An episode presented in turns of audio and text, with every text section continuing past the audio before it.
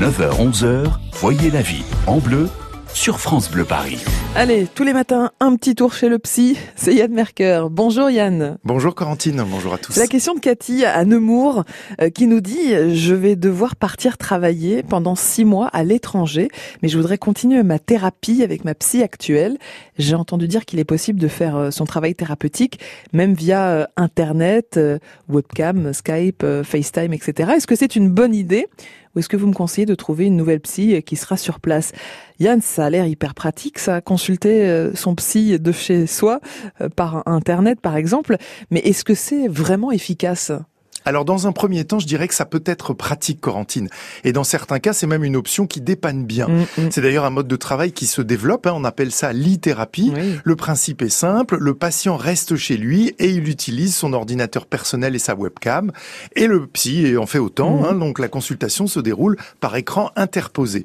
Alors pour l'instant, cette nouvelle manière de faire du travail sur soi est surtout utilisée quand les gens ne peuvent pas facilement se rendre chez le psy pour faire un, un travail en présentiel.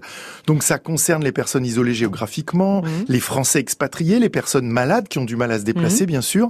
Mais on observe que c'est une manière de procéder qui séduit des actifs eh débordés eh ou des jeunes qui préfèrent se confier via un ordinateur. Est-ce que c'est vraiment efficace? Alors je dirais oui, à condition toutefois d'être vigilant. Pour moi, je le conseille plus en complément du présentiel, hein, en le mixant au présentiel. Pourquoi? Parce qu'en présentiel, tout ce qui se passe est perçu par le hmm. thérapeute. Hein, les gestes, la position du corps, l'énergie physique de la personne. Via un écran, on est en revanche en deux dimensions et là, il manque des informations au thérapeute. Hmm. C'est donc un peu moins simple pour lui.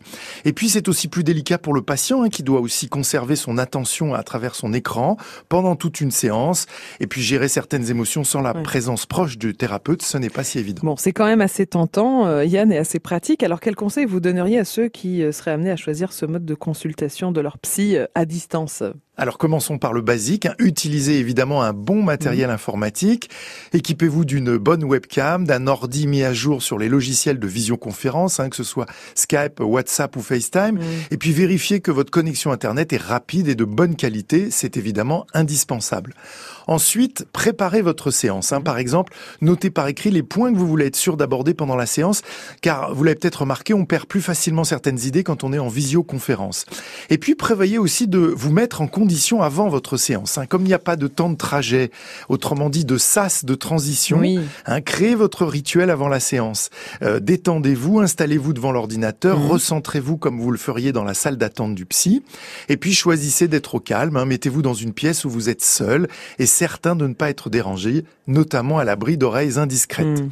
Et puis dernier point, fermez les applications d'alerte, de messages, de mails de votre ordinateur ou de votre téléphone portable.